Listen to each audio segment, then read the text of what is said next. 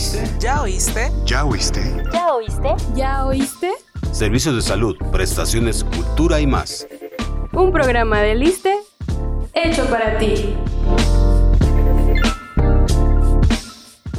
Hey, ¿cómo estás? Soy Claudia Mejía y hoy voy a estar con ustedes en compañía de una invitada especial. Pero antes, ¿tú eres de las personas que piensa que un nutriólogo solo salva al mundo de la llamada engordación? Pues no, en realidad estos profesionistas de la salud no solo tratan la obesidad y el sobrepeso, también brindan atención nutriológica a individuos sanos o enfermos, administran servicios y programas de alimentación, innovan y mejoran la calidad nutrimental y sanitaria de productos alimentarios. Esto y mucho más. ¿Ya te está interesando el tema de hoy? Pues quédate, porque hablaremos sobre por qué es tan importante tener una educación en nutrición y en sí una buena nutrición.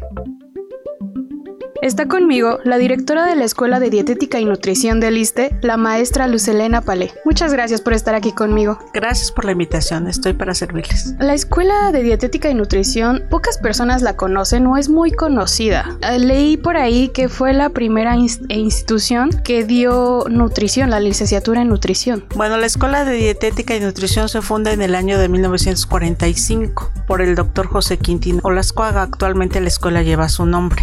Somos la institución más antigua, formando en un principio técnicos en nutrición, lo que se conoce como dietistas o nutricionistas, hasta el año de 1975. A partir de la generación 1976 es licenciatura en dietética y nutrición y somos de las cinco primeras escuelas en el país que impartimos la licenciatura. Sí fuimos los primeros, la escuela fue la primera y pues tenemos el privilegio desde hace muchos años de pertenecer al instituto.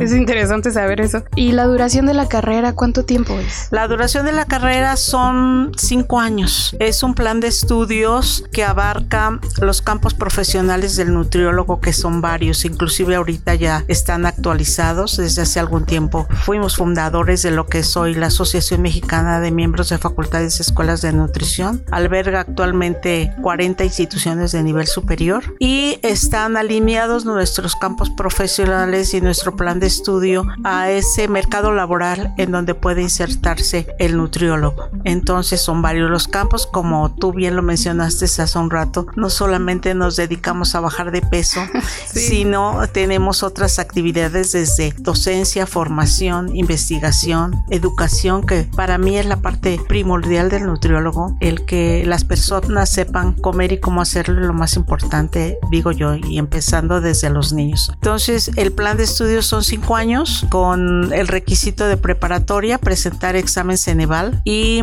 los alumnos de la escuela salen ya titulados. Por eso es que dura cinco años, hacen un año de servicio social, preferentemente en el instituto. Nos halaga decir que somos la única institución en el país a nivel nacional que cuenta con sus propios campos clínicos. ¿Por qué? Porque pertenecemos al instituto. Sí, al área de salud. Al área de salud y bueno, pues los alumnos van a hacer servicio social a los hospitales, a las estancias de bienestar y desarrollo infantil a las clínicas de medicina familiar, porque tú lo dijiste hace rato, vuelvo a, repetirlo, la prevención es lo más importante ahorita para ayudar a la, a la población a no enfermarse de padecimientos como los que se mencionan en todos lados, obesidad, hipertensión, diabetes, cáncer, etcétera. Los alimentos están relacionados con todos los padecimientos que te puedas imaginar. Sí, como no tenemos una buena nutrición, se derivan tantas enfermedades. Exactamente, exactamente la nutrición empieza con los alimentos al ser introducidos al organismo y ahí es donde los alimentos se desdoblan en nutrimentos y de ahí depende que tu salud sea mejor, ¿no? ¿Por qué es tan importante educarnos en la nutrición? Yo siempre he dicho que mm, el conocer los alimentos como tal, que nos proporciona cada alimento, pues nos proporcionan los nutrimentos que nuestro cuerpo necesita. Y nosotros como nutriólogos los agrupamos en tres grupos, valga la redundancia, cereales y tubérculos, y ahorita les explico qué son los cereales y los tubérculos, verduras y frutas, y la otra parte son leguminosas y alimentos de origen animal. Entre cereales y tubérculos pues está la papa, está la yuca, está el camote, hay varias raíces que inclusive desconocemos que, que existen. Sí, bueno, creemos que la papa es una verdura y no. Y no, es un, tubérculo. Y los cereales, los que ponemos de ejemplo, por la tortilla. Finalmente el maíz, la base de alimentación de, de los mexicanos. Muchas personas le tenemos tanto miedo a la tortilla, pobre tortilla, la peyorizamos y decimos qué barbaridad. Y si tú sabes que la tortilla combinada con los frijoles nos da una proteína de buena calidad, por eso el mexicano seguimos viviendo. Por eso dicen que los albañiles son tan fuertes. Por eso dicen que los sí, porque se este, proporcionan una proteína de buena calidad. Y los alimentos de origen animal y las leguminosas, eh, las leguminosas frijol, lava, lenteja, garbanzo, alimentos de origen animal, pues están huevo, leche, pollo, carne, queso, etcétera. Y tenemos una gran variedad de verduras y frutas que es el grupo más olvidado por los mexicanos. No comemos muchas verduras ni muchas frutas, ¿no? Y por eso es tan importante que eh, de una manera sencilla pensemos que debemos, debemos de incluir en cada tiempo de comida cereales y tubérculos, leguminosas y alimentos de origen animal y verduras y frutas. Esa es la orientación que nosotros damos a la población derechohabiente y no derechohabiente del instituto y es la parte fundamental en la formación de los nutriólogos de la Escuela de Dietética y Nutrición, por supuesto, pero también de las otras instituciones educativas que imparten la licenciatura. A mí me encanta esta guía básica, que es el plato del bien comer, y trae todo lo que nos está explicando, ¿no? Tu platillo debe contener todo esto. Fíjate que el plato del bien comer está hecho por nutriólogos para la población mexicana. Cada país ejemplifica algo y este plato es el que ejemplificamos hace varios años a través de Colegio Mexicano de Nutriólogos y es un plato que no tiene ni principio ni fin. Es un plato en donde les dije hace ratito que debes de incluir un alimento de cada grupo, ¿no? Y hacerle mucho énfasis a las verduras y a las frutas. Ahorita en la escuela se están realizando algunos recetarios rescatando la cultura alimentaria, quelites, chayotes, tubérculos, etcétera, etcétera, porque la verdad es que México produce muchos, muchos alimentos. Sí, yo creo que los recursos de consumo en México son muy vastos, pero no sabemos cómo consumirlos. No sabemos creo que ese es el gran problema. Y cómo cocinarlos. Y a veces nos este, quebramos la cabeza en pensar cómo lo cocino y muchas veces te lo puedes comer, inclusive hasta crudo, ¿no? Nada más poniendo. Te voy a poner un ejemplo, jícama y pepino, que puedes comer el pepino que quieras en la cantidad que quieras y no te va a aportar mucha energía. ¿Por qué? Porque el pepino trae agua, la jícama también. Entonces, dentro de las pequeñas cosas que nosotros podemos aconsejar a la población mexicana es el consumir en colaciones en vez de, de estos alimentos chatarra, que no me gusta mucho decirles chatarra porque no me les gusta peyorizarlos, finalmente te están dando algo, pero puedes sustituir uno de esos alimentos por una verdura que te va a dar mucha fibra y que te va a sentir llena y que te va a nutrir finalmente, claro, te va a aportar algo. Claro, yo quiero aquí romper un mito muy muy grande que dicen, ay, es que si como una hamburguesa me va a engordar. Ningún alimento engorda. Más bien yo creo y estoy cierta que es el exceso del alimento. Este, ningún alimento engorda, te voy a contestar con un chiste, la que engorda es uno, claro. no el alimento, sí. ¿no? Y si come uno por ración, yo creo que ese también es otro secreto que tenemos los nutriólogos en el sentido de saber enseñar y proporcionar a la gente herramientas sencillas, fáciles de entender, que son las raciones de alimentos. Entonces, esa parte de ración es muy importante. No hay que peyorizar los alimentos. Yo estoy convencida de eso. Y tú ahorita dijiste algo muy importante de las hamburguesas. Si las hamburguesas las preparas en casa, pues son más importantes, ¿no? Pero tiene, ¿qué es el pan de hamburguesa? Es cereal. La hamburguesa son alimentos que te dan proteína, es carne. Le ponen jitomate y lechuga y son del grupo de las verduras. Es la ración. Lo que pasa es que ya en los, en los restaurantes, en estos lugares de comida rápida, la ración de hamburguesa antes eran chiquitas, pero ahora cada vez se están haciendo más grandes. Sí, Entonces y con cuando exceso de, y con exceso de de, todo, exactamente. Entonces, pues decirle a la población que puede uno comer hamburguesas, pero hay que medir su ración. Y es lo que hacemos en la escuela. En la escuela, fíjate que tenemos dos modelos de atención muy importantes. Uno es el Centro de Dietética y Nutrición y el otro es el Servicio de Alimentos. Están, tienen tres funciones. Uno es la atención. El Servicio de Alimentos atiende a la población escolar de la escuela, eh, se hace investigación y se capacita. Y el Centro de Dietética se da atención a los derechohabientes y no derechohabientes, se hace investigación y también se da capacitación. Entonces, a través de evidencias, el alumno aprende muy bien a cómo manejar al, al paciente, tanto desde el punto de vista del centro de dietética, que um, tiene un protocolo de atención en donde se atiende al derecho ambiente o a la población en general desde el punto de vista nutricio, desde el punto de vista de actividad física y desde el punto de vista psicológico. ¿Y tú? ¿Ya nos sigues en nuestras redes sociales? ¿Todavía no? Bueno, escucha lo que viene y toma nota. Pero no te vayas aún, todavía seguimos con nuestra entrevista. Nuestras redes sociales oficiales te están esperando. Disfruta, comenta e interactúa con contenido informativo y entretenido. Búscanos como ISTMX en Facebook, Twitter, Instagram y YouTube.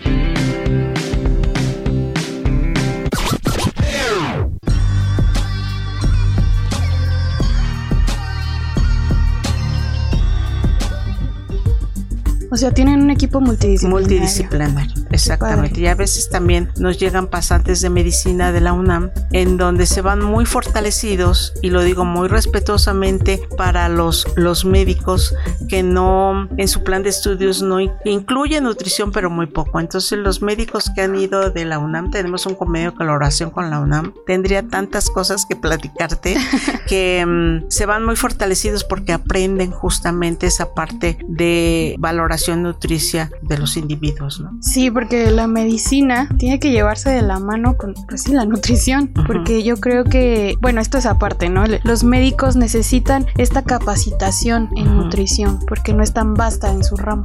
Exactamente. Entonces, el Centro de Dietética y Nutrición está dentro de la escuela, pero por ejemplo, yo derecho derechohabiente puedo ir a una consulta. Puedes ir a una consulta, te puedo dar los teléfonos de la escuela. Perfecto, sí. Si quieres ahorita o terminando y sacan su cita ahí en la escuela y los atendemos a través de un protocolo de atención que tenemos ya implementado en el Centro de Dietética y Nutrición. Inclusive de ahí del centro pueden ir al servicio de alimentos para que vean las raciones de cómo es una ración para un desayuno, un desayuno completo una comida en el en el servicio de alimentos damos desayunos y comidas a los estudiantes y um, a la comunidad escolar con precios accesibles para que también el alumno aprenda. Con precios bajos se puede dar una alimentación correcta, como tú bien lo definiste hace rato, ¿no? Alimentación correcta o dieta correcta. Ay, sí, porque yo creo que el comer bien es posible, solamente que a veces no sabemos cómo hacerlo. ¿Me puedes decir qué desayunaste hoy? Hoy desayuné atún con una tostadita, mi verdura, me encanta la espinaca, melón y agua. Y ¿Consumiste de los tres grupos? de Consumí de los tres grupos. Entonces es muy sencillo. Sí, en casa tratamos de que sea así. Qué bueno, te felicito.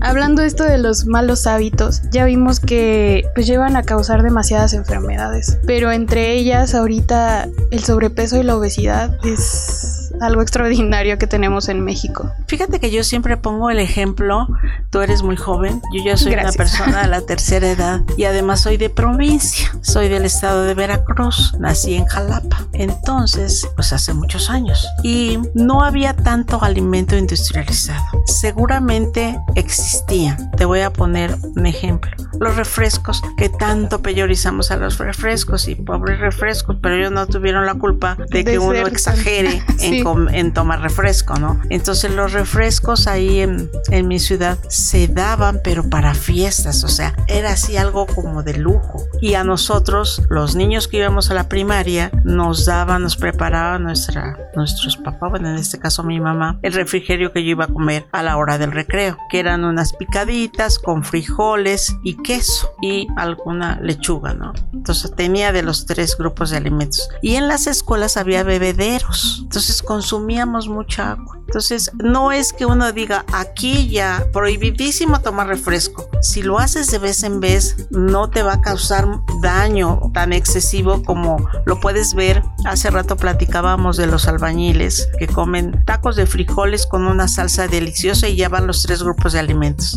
Pero ahora los refrescos vienen en envases exageradamente exagerados que te dan mucha energía. Sí. Y los albañiles necesitan mucha energía para poder utilizarlo y hacer su trabajo. Pero ahí energía. compensan, ¿no? Puede ser que compensen, pero la- lo que yo voy es que no había tantos alimentos industrializados. Por ejemplo, los, los emparedados de jamón, pan de caja, también eran de fiestas. El jamón no era, era un lujo. Te estoy hablando de provincia. Seguramente aquí en la Ciudad de México era diferente, pero en provincia se consumían más alimentos de la región, del estado, que alimentos este, procesados, ¿no? No había en las tienditas tantos alimentos de bolsita con papas o chicharrones o lo que sea, ¿no? Entonces, el problema es justamente que nos vamos al exceso de consumo de alimentos que no causan un buen estado de nutrición, ¿no? Yo me acuerdo que en, en la secundaria, en la primaria cuando yo iba, era esta parte que no estaba tan regularizada en consumir alimentos pues chatarra prácticamente. Entonces creo que de ahí se va desglosando todo este,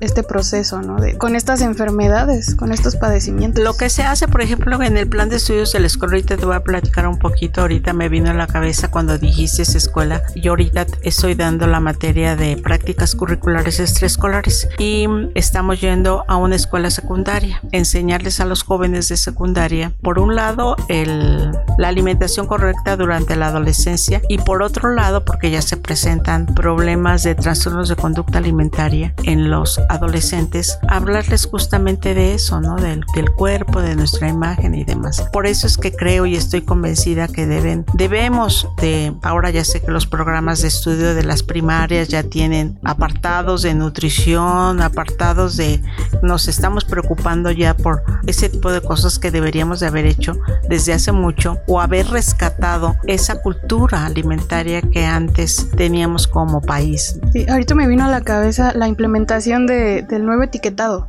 que son los hexagonitos que vienen en los productos, que pues ya cuando ves exceso de calorías, exceso de sodio, dices, híjole, bueno, lo voy a pensar una segunda vez. antes de Seguramente sí, comprarlo". pero fíjate que si vas al supermercado donde venden estos productos, te fijas en el etiquetado y dices y te vas, este, como tú dices, exceso de calorías. Puede ser que sí tienen exceso de calorías, ¿no? Pero los compras. Sí, ¿Y por qué también. los compras? Porque en el etiquetado, y a mí me parece muy bien el etiquetado, se luchó mucho este porque existiera, ha habido varios y bueno, al parecer ese es el que está dando mejores resultados, pero que fuera acompañado de oriental. Te dicen exceso de calorías, pero viene un paquete de galletas con quién sabe cuántas galletas. Y el paquete de galletas grande de kilo, de lo que sea, es un exceso de calorías. Pero ¿qué pasa si yo te digo que de, ese, de esas galletas en tu plan de alimentación, te voy a hablar de galletas marías, puedes comer cuatro porque mides tu ración o puedes comer dos de las que traen relleno de, de esas.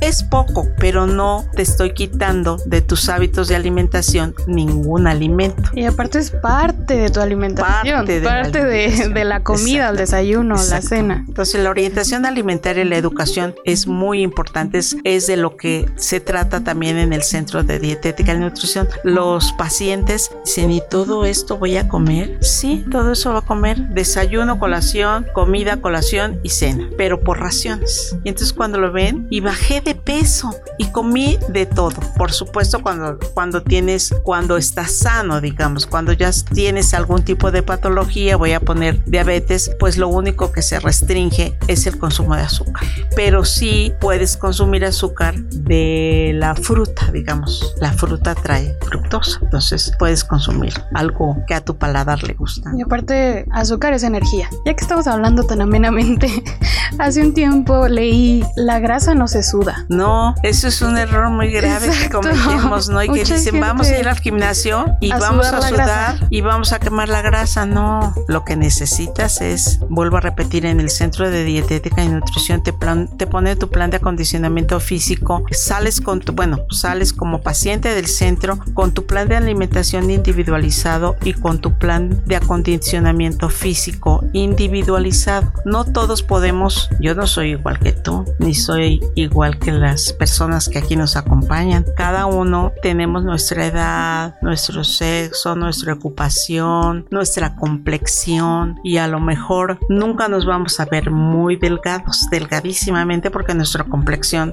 nuestros huesos son diferentes los míos que los tuyos, pero sí podemos este llegar a tener músculo y perder la grasa, pero a través del ejercicio, o sea, hacer músculo, pero no es que la vayas a sudar, pues sudas porque estás perdiendo agua, no porque estés perdiendo, Es como si ahorita en esta temporada de calor todo el mundo sudamos, todos estaríamos bajando de peso, ¿no? varitas de nardo somos todos.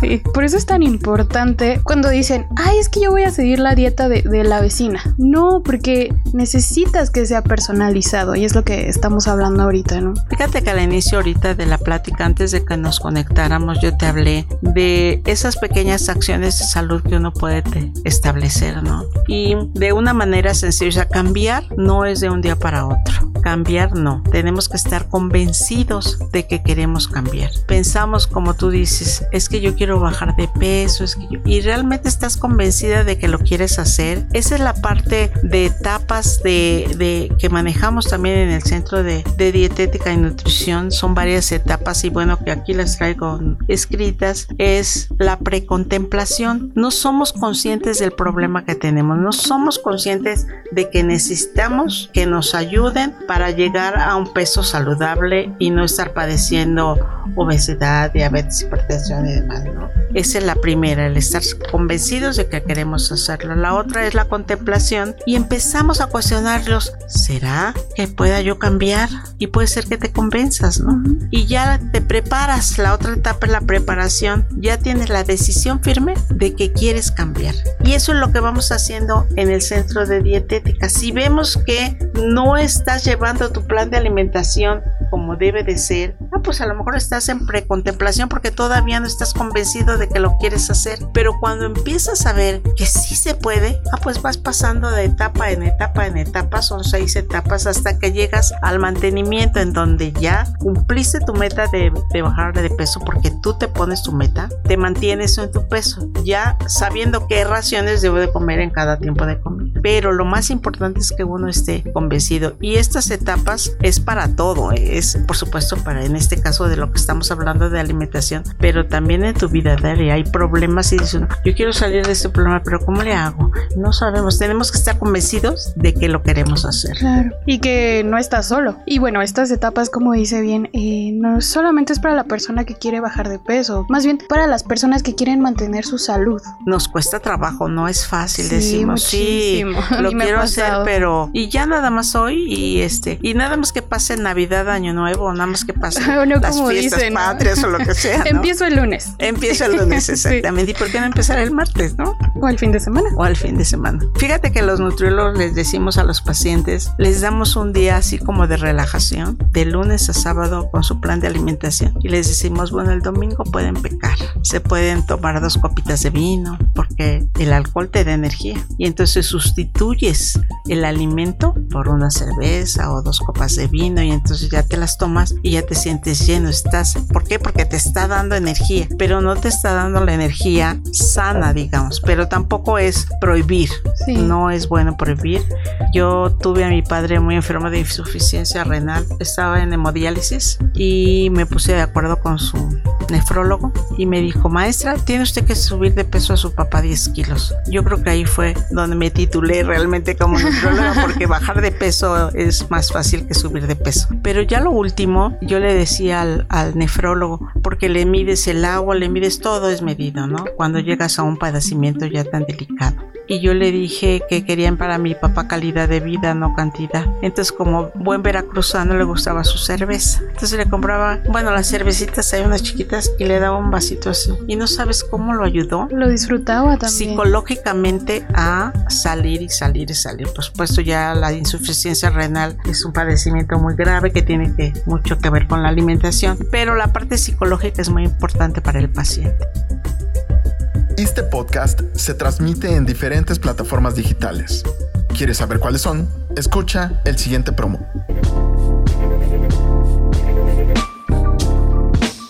No te pierdas este y más programas en Spotify, iTunes, Google Podcast y Anchor. Síguenos como este podcast y activa las notificaciones.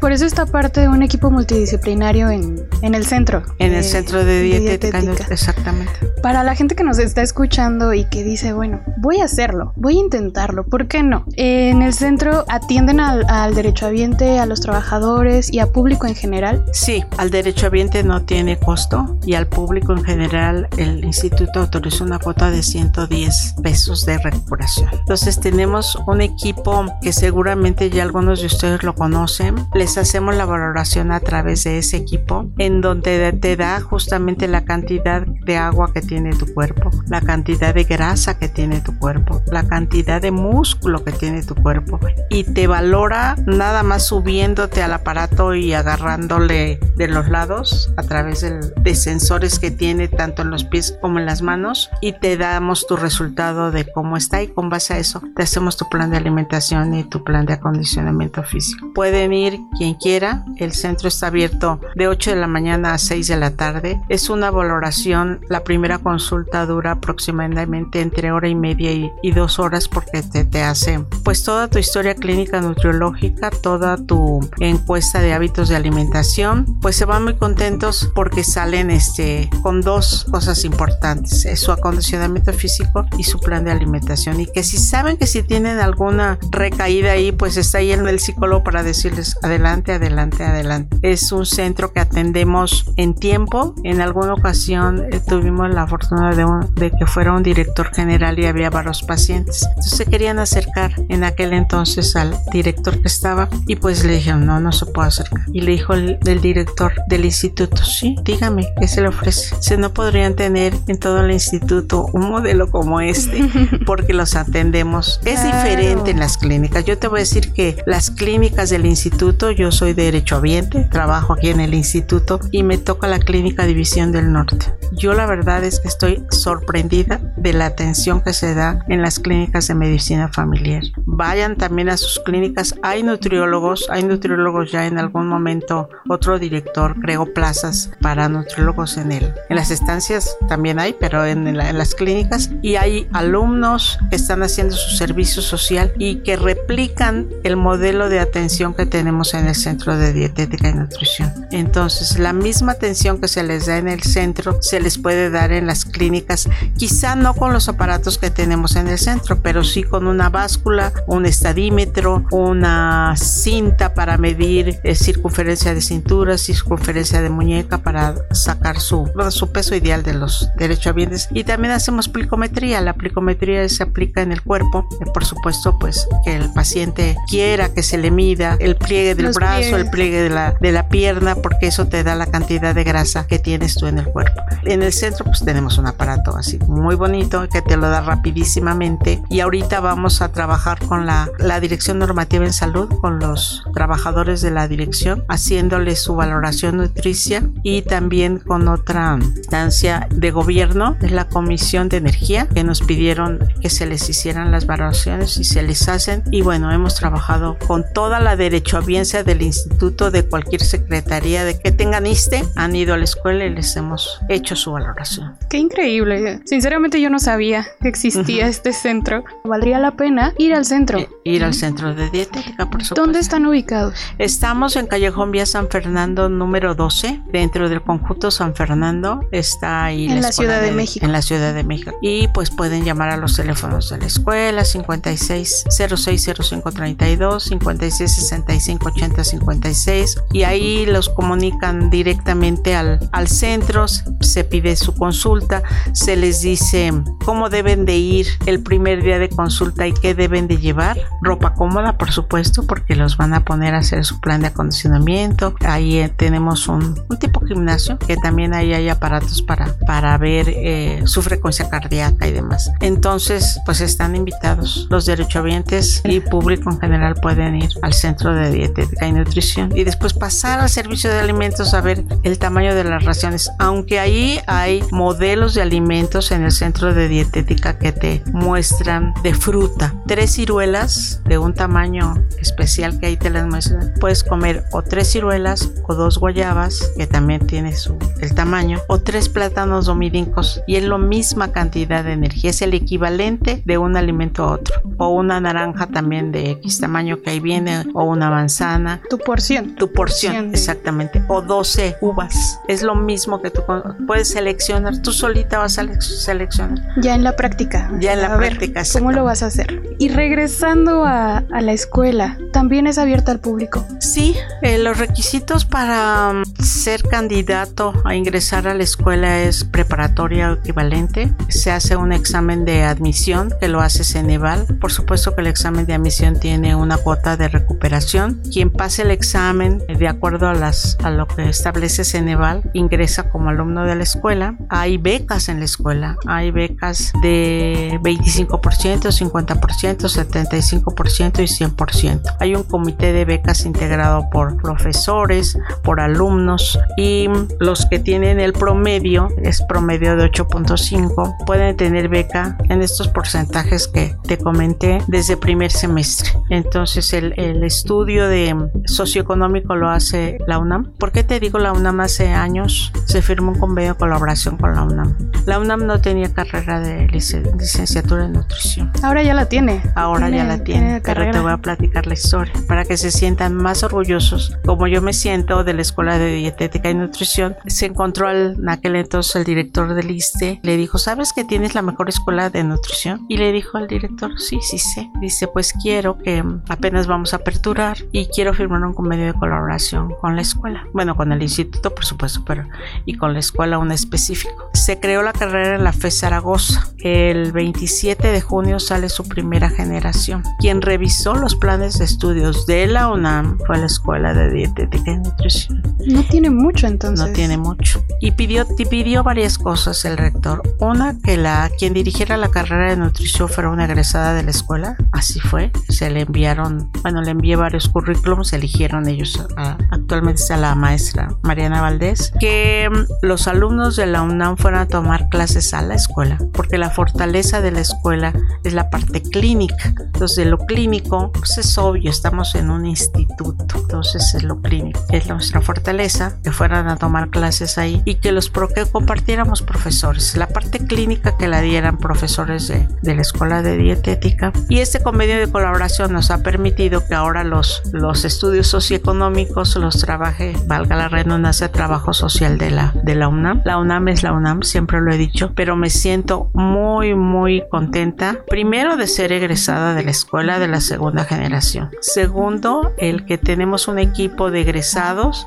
trabajando para la escuela ya egresados de varios años. Y tercero, pues ser directora de la escuela por muchos años, por muchos, muchos años. Y nos ha permitido irnos abriendo las puertas. Sí sé que en el instituto no se conoce, lo que también sé es que fuera del instituto la escuela está muy reconocida. Nada más que al interior, pues no sé por qué se ha dado esa situación. A lo mejor no hemos trabajado lo suficiente para que se dé. O a lo mejor... En difusión. En difusión, exactamente. Y ahora, pues estos medios nos ayudan. Nos ayudan demasiado. es, una de las prioridades y de las ideas que tenemos aquí. Entonces, a la escuela, por ejemplo, los trabajadores quisieran estudiar en la escuela, es lo mismo. Son las mismas cuotas de recuperación. Es el mismo, las mismas cuotas de recuperación. No hay, no hay diferencia, por supuesto que sí se dan. Otra, hay otro tipo de becas que son cuando el papá o la mamá fallece o el papá está imposibilitado. Quien otorga las becas y así lo dispuso el consejo directivo de la escuela es la, la dirección, por supuesto con todos los comprobantes, acta de defunción del papá y demás. Hemos tenido casos de, acaba de egresar un alumno que me fue a dar las gracias hace poco, papá soltero, porque ahora también ya hay papá soltero. Claro. Las esposas, este, la esposa le dejó a, a, sus hijos y comprobó ¿no? que necesitaba la beca y ahorita acaba de terminar, se le dio beca de 100% beca, pero las becas son trabajo, son becas trabajo. Cuando tienen 100% de beca, este, trabajan para la escuela 180 horas al semestre, haciendo trabajo para la escuela, o sea, trabajo administrativo o trabajo de ir a dar pláticas o trabajo. Y que también ayuda aparte de su formación. Claro, porque nosotros, por ejemplo, que yo administro la escuela junto con mi subdirectora administrativa, pues yo no sabía de administración más que lo poquito que me dieron en la formación y el servicio de alimentos, pero aprende uno mucho. Un campo profesional ahora del nutriólogo es el dirigir instituciones de nivel superior formadoras de licenciados en nutrición, ser docente, ser investigador, porque pues la nutrición abarca muchos muchos campos. Hay otro campo profesional, bueno, nutrición y deporte es otro campo profesional del nutriólogo, la parte de comunicación. No es que queramos ser comunicólogos ni mucho menos, no, pero también damos dentro de la formación del nutriólogo cómo comunicarse, cuáles son los medios por los que se puede comunicar. Y bueno, pues ahora apoyados por ustedes y siempre hemos tenido el apoyo de comunicación social, de difundir pues las cosas que hacemos en la escuela y los nutriólogos, pues este tipo de entrevistas, pues a mí no me enseñó nadie a dar una entrevista, ¿no? Pero si tienes los elementos dentro de tu formación, también te puede ayudar. Claro, esa elocuencia para poder hablarlo. sí. Bueno, y por último, eh, ¿podría darnos otra vez los números de contacto, pues para sacar una cita o para llamar también a la escuela y ver todas estas opciones? Sí, es el 5606-0532, 5665-8056, 5666-7278. Acuérdense que le tienen que poner el 55 ah, antes porque si no se lo regresa. Y ahí hay una grabadora y te dice, si quieres este, informes de la licenciatura, marca la extensión 130 3 por decir. Si quieres información del centro de dietética, marca la extensión 118, ese sí me lo acuerdo muy bien. Hay un disco en donde te va diciendo cuál es la extensión que marques y con mucho gusto te atendemos. Si no te aprendiste la extensión, pues te van a pasar automáticamente a la extensión 101 que ahí contesta mi, mi secretaria. Pero hay atención. Pero hay te atienden, te atienden. También tiene una página de internet. Tenemos una página de internet que es ednice.gov.mx por supuesto con www.ldn diagonal diagonal. Bueno, ahí buscando EDNiste. Ahí les da automáticamente. Muy bien. Ahora que ya sabemos que la nutrición no solo es importante, sino especial para mejorar la sociedad, que como población tengamos un sano crecimiento y la medicina sea una parte razonable de nuestras vidas en calidad preventiva, ya te dimos los números si te interesa estudiar la carrera o acceder al centro de nutrición, llama. El programa que tenemos que es el programa de prevención y regresión del sobrepeso y la obesidad también es parte de la formación de los nutriólogos o que brindan al derecho ambiente. Sí, en el, los estudiantes de la licenciatura hacen servicio social preferentemente en las clínicas de primer de, nivel de, atención del instituto y en los hospitales. Entonces, em, ahorita, por ejemplo, que estamos en inducción de servicio social, van las personas responsables de precio a la escuela a platicar al alumno que es precio, o sea, quién puede entrar al programa de precio de la derecho a biencia. Es voluntario, no es obligatorio. Los alumnos llevan una estadística de manera trimestral, se la entregan a la Dirección Normativa de Salud, al área que le corresponde del programa precio y la verdad es que ha habido buenos resultados. El programa precio es muy parecido al protocolo que tiene la escuela porque también es la valoración nutricia, es la actividad física y el ir viendo cómo van haciendo suyo, pues esta orientación que se da en las clínicas a los derechohabientes en donde hay alumnos en servicio social. Entonces el programa Precio ya tiene muchos años en el instituto, ha dado buenos resultados y yo lo que creo es que también, como lo dije hace rato, en las clínicas de primer nivel de atención, el derechohabiente puede preguntar en dónde se registran para el programa Precio y van a tener una atención tanto de activación física como del nutriólogo que está haciendo su servicio social en las clínicas. Muchísimas gracias maestra Luz Palep y descubrir un poco de este mundo de la nutrición que es tan increíble. Un placer platicar contigo porque más que una entrevista yo creo que fue una charla muy amena y los felicito pues estoy para servirles ahí en la escuela de dietética y nutrición. Muchísimas gracias, gracias. Para lo que se les ofrezca. Lo mismo, gracias. Y a ti que nos escuchas, gracias por quedarte con nosotros. Nos encontramos en un siguiente programa. Yo soy Claudia Mejía. Hasta la próxima. Este programa es realizado por la Unidad de Comunicación Social del ISTE. En la supervisión, Ámbar Mora. En la producción, Antonio Tapia. Y en los micrófonos, Claudia Mejía y Ámbar Mora.